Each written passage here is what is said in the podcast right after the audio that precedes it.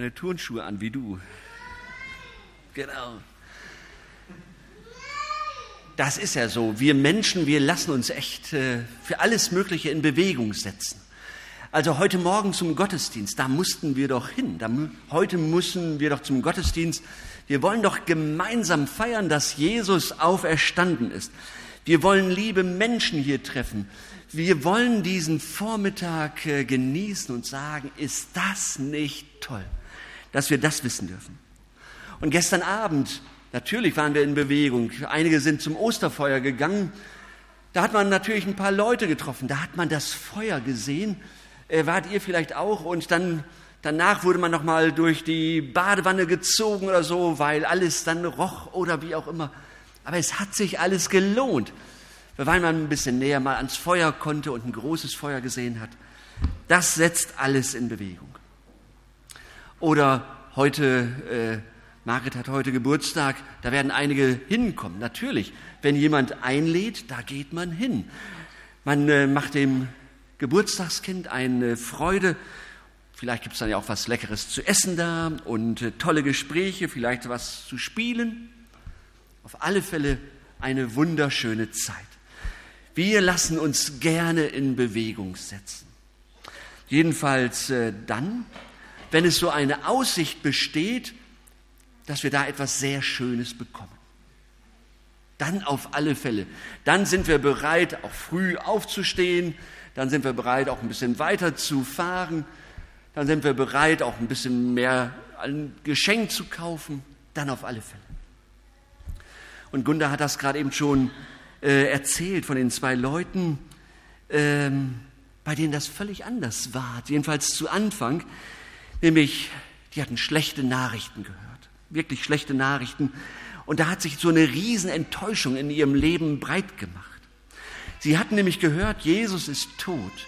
Er ist ans Kreuz genagelt worden und dort gestorben und alle Hoffnung war vorbei. Und die beiden Jünger, die halten das in Jerusalem plötzlich nicht mehr aus. Sie müssen Abstand gewinnen von diesem Ort der Trauer. Da muss man raus. Psychologisch ist, ist das ganz wichtig. Da ist so die Hoffnung verbrannt, die sie hatten. Und da müssen sie jetzt äh, einen Schnitt machen und woanders hingehen. Und die hatten schon von den Frauen etwas gehört. Die hatten gehört, das Grab wäre leer.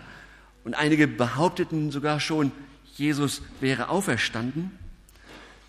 Aber die, die beiden, die hatten dann eher den Eindruck, das ist jetzt schon Hysterie irgendwie drehen die jetzt langsam durch. Also nichts wie weg aus diesem ganzen, aus dieser ganzen Atmosphäre, aus dieser Situation. Und hier lassen sie noch die Asche der ausgebrannten Hoffnung zurück.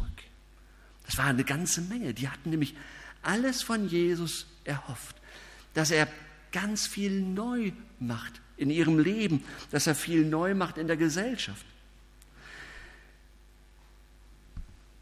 Wir haben gerade gehört, dass auf dem Nachhauseweg nach Emmaus unerkannt Jesus sie begleitet und sie fragt, worüber redet ihr jetzt eigentlich?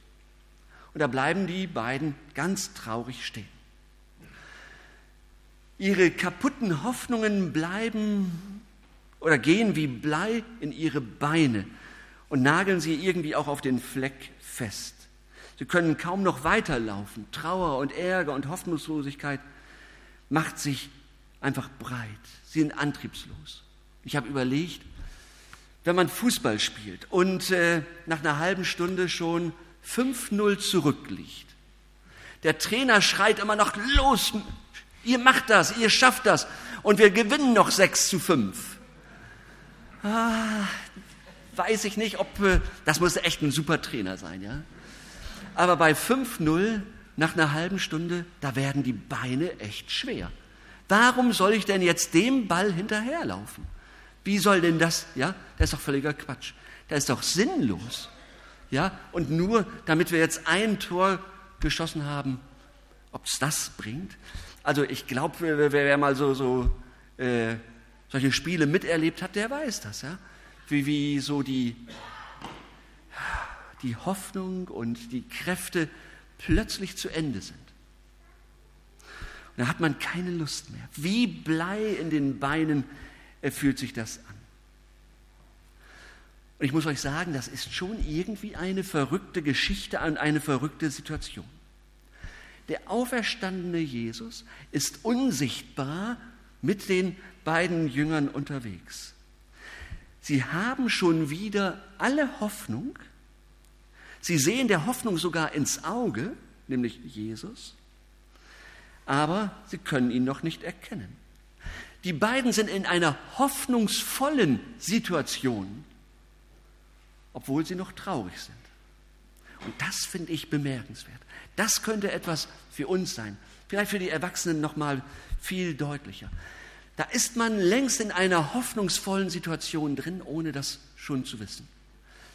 Weil sich etwas verändert hat, was ich noch erst wahrnehmen muss. Und dann kommt es zu dieser Einladung zum Essen. Jesus bricht das Brot und sie erkennen ihn an diesem Zeichen. Und das ist letztlich eine unglaubliche, mächtige Demonstration der Liebe Gottes. Und plötzlich wird den beiden klar, Jesus lebt. Und der Auferstandene tritt, ja, in die unsichtbare Wirklichkeit Gottes zurück. Er ist nicht mehr da. Und er lässt die ganze Hoffnung jetzt bei den beiden. Das finde ich stark. Er lässt die Hoffnung bei den beiden zurück. Er nimmt sie nicht mit, sondern lässt sie da. Und diese Hoffnung, die verbraucht sich nicht, sondern indem man sie weiter erzählt, vermehrt sie sich. Und ob sie das alles irgendwie auf die Reihe kriegen, habe ich mich gefragt, ob die beiden nicht völlig überfordert sind. Jedenfalls erzählen sie sich gegenseitig, dass sie doch unterwegs schon irgendwas gemerkt haben. Da war doch was, brannte nicht unser Herz, sagen sie äh, als Jesus ihnen die Bibel auslegte. Und sie merken, dass das Feuer der Hoffnung in der Asche der Resignation bereits angezündet war. Als sie, als sie total traurig waren, da kam schon ein kleiner Lichtschein in ihre Situation hinein. Der Trost kam da rein in ihre Traurigkeit. Und sie spüren, dass das Feuer der Hoffnung auch manches verbrennt. Nämlich manches, wo, wo, wo jetzt klar wird, das waren falsche Hoffnungen. Und jetzt verbrennt, verbrennen die falschen Hoffnungen. Das ist überhaupt nicht schlimm, weil sie nun etwas viel Besseres bekommen. Eine tragfähige Hoffnung für ihr Leben. Und später werden die Menschen sagen, auch eine tragfähige Hoffnung fürs Sterben. Fürs Leben und fürs Sterben. Und es ist eine Unruhe in ihnen. Sie merken das am ganzen Körper. Sie können nicht still sitzen. Wir haben das gerade ja mit Gunda hier erlebt. Da kann man nicht still sitzen. Und sie fassen den Entschluss, wir müssen jetzt sofort zurück. Zurück nach Jerusalem. Jetzt, sofort. Wir müssen den anderen sagen, Jesus lebt. Und ich möchte den beiden zurufen, Moment, Moment, Leute, ganz ruhig erstmal, ja, ganz ruhig. Also, ihr müsst doch an die Gefahren denken. Gefahren lauern überall. Da sind die Räuber unterwegs, da gibt es wilde Tiere. Und die Probleme in Jerusalem sind unglaublich groß. Also erstmal ruhig. Ihr, ihr könnt ja erstmal einen Ausschuss bilden, wie auch immer, ja. So. Und die beiden ziehen los.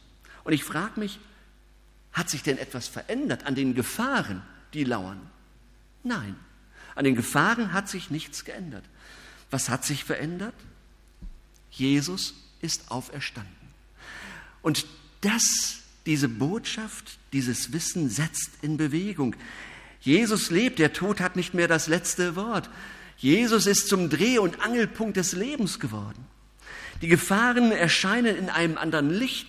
Sie sind noch da, man muss vorsichtig sein, gar keine Frage. Aber die Wirklichkeit wird jetzt von anderen Dingen bestimmt, nämlich von dem, dass Jesus in dieser Welt ist. Und das soll unser Leben bestimmen, unser ganzes Leben. Und ich muss sagen, tja, das versuchen wir immer mehr, jeden Tag neu. Die Auferstehung verändert unser Leben, bin ich fest von überzeugt. Es gibt so einen schönen Satz von Martin Luther, der, der beschreibt, äh, wir sind mit unserem Leben immer woanders.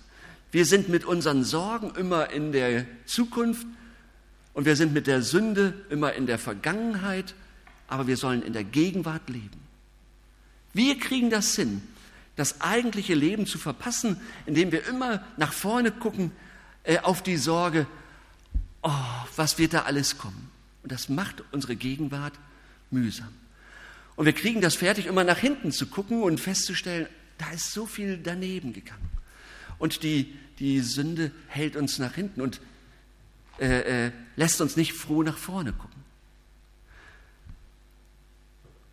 Wichtig ist, dass wir im Heute leben. Und zwar froh und fröhlich und dankbar, weil sich alles verändert hat. Die Vorzeichen unseres Lebens sind andere geworden. Es steht das große Plus, das große Kreuz Jesu über unserem Leben. Wir haben tiefe Hoffnung.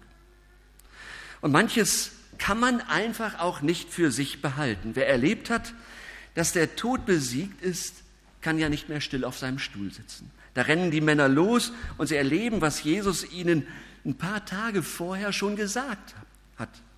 In der Welt habt ihr Angst, aber seid getrost. Ich habe die Welt überwunden. Ich habe die Welt besiegt. Und die zwei Jünger Jesu sind jetzt plötzlich keine Schlaffis mehr, sie sind auch keine Traumtänzer, sondern sie sind Hoffnungsträger. Da bremst keine Angst und kein Frust. Da werden sie angetrieben von den größten Kräften im Universum. Das sind die Kräfte der Auferstehung und die Kräfte der Liebe Gottes. Das hat auch persönlich konkrete Folgen. Es führt zu einem erfüllten, zu einem dankbaren Leben, zu einem sinnvollen Leben, auf das ich nicht mehr verzichten möchte. Ich sage es ganz ehrlich. Der Auferstandene setzt seine Leute in Bewegung, weil er will, dass Menschen zu ihm finden. Und durch ihn der lebendige Gott. Jesus will eben keine Menschen alleine lassen. Keinen gibt er verloren und deshalb guckt er auch uns an. Denn die Hoffnung setzt er in Bewegung. Da werden wir Hoffnungsmenschen, die mit einer Leidenschaft da leben, wo sie sind und diese Hoffnung weitergeben. Wer dem Auferstandenen glaubt und vertraut, auf ihn hört, sich auf ihn ausrichtet, dessen Leben hat Zukunft. Da wird einem wirklich warm ums Herz, wenn man diese Hoffnung für sein Leben verinnerlicht hat. Keine hoffnungslosen Fälle mehr stark. Die Hoffnung macht uns Beine, damit auch andere die Einladung zum Leben bekommen. Von der Hoffnung hören. Jeder, der selbst auf den Geschmack der Liebe gekommen ist, soll nun eine Kostprobe der Liebe Gottes werden. Wir werden zu Hoffnungsläufern, wo wir leben. Nichts wird umsonst sein, was wir tun, weil Jesus die neue Welt schafft er garantiert deine und meine Zukunft. Und der Herr ist auferstanden, er ist wahrhaftig auferstanden. Halleluja. Und jetzt möchte ich gerne, dass, äh, dass wir das alle nicht vergessen.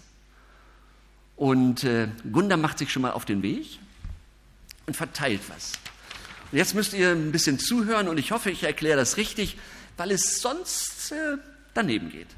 Jeder hat jetzt einen, oder die hier am Rand bekommen, einen Wollknäuel. Und noch nicht weitergeben, aber ein bisschen abwickeln und wer den Wollknäuel hat oder beziehungsweise das lose Ende, muss dieses Ende festhalten. Und er gibt, wenn ich das Startzeichen gebe, das weiter mit dem Wort, der Herr ist auferstanden. Ja? Und Wer das Wollknäuel dann hat, gibt das weiter und sagt, der Herr ist auferstanden, hält das aber auch ein Stückchen vom Faden fest. Und so geht das weiter bis da hinten hin. Ja? Und um es noch komplizierter zu machen, werden von hinten auch Wollknäule äh, kommen, und zwar in diese Richtung. Und da gilt auch immer festhalten. Und die hinten sind, und wo das so kommt, die dürfen um die äh, Fäden, die so laufen, das einmal rumwickeln.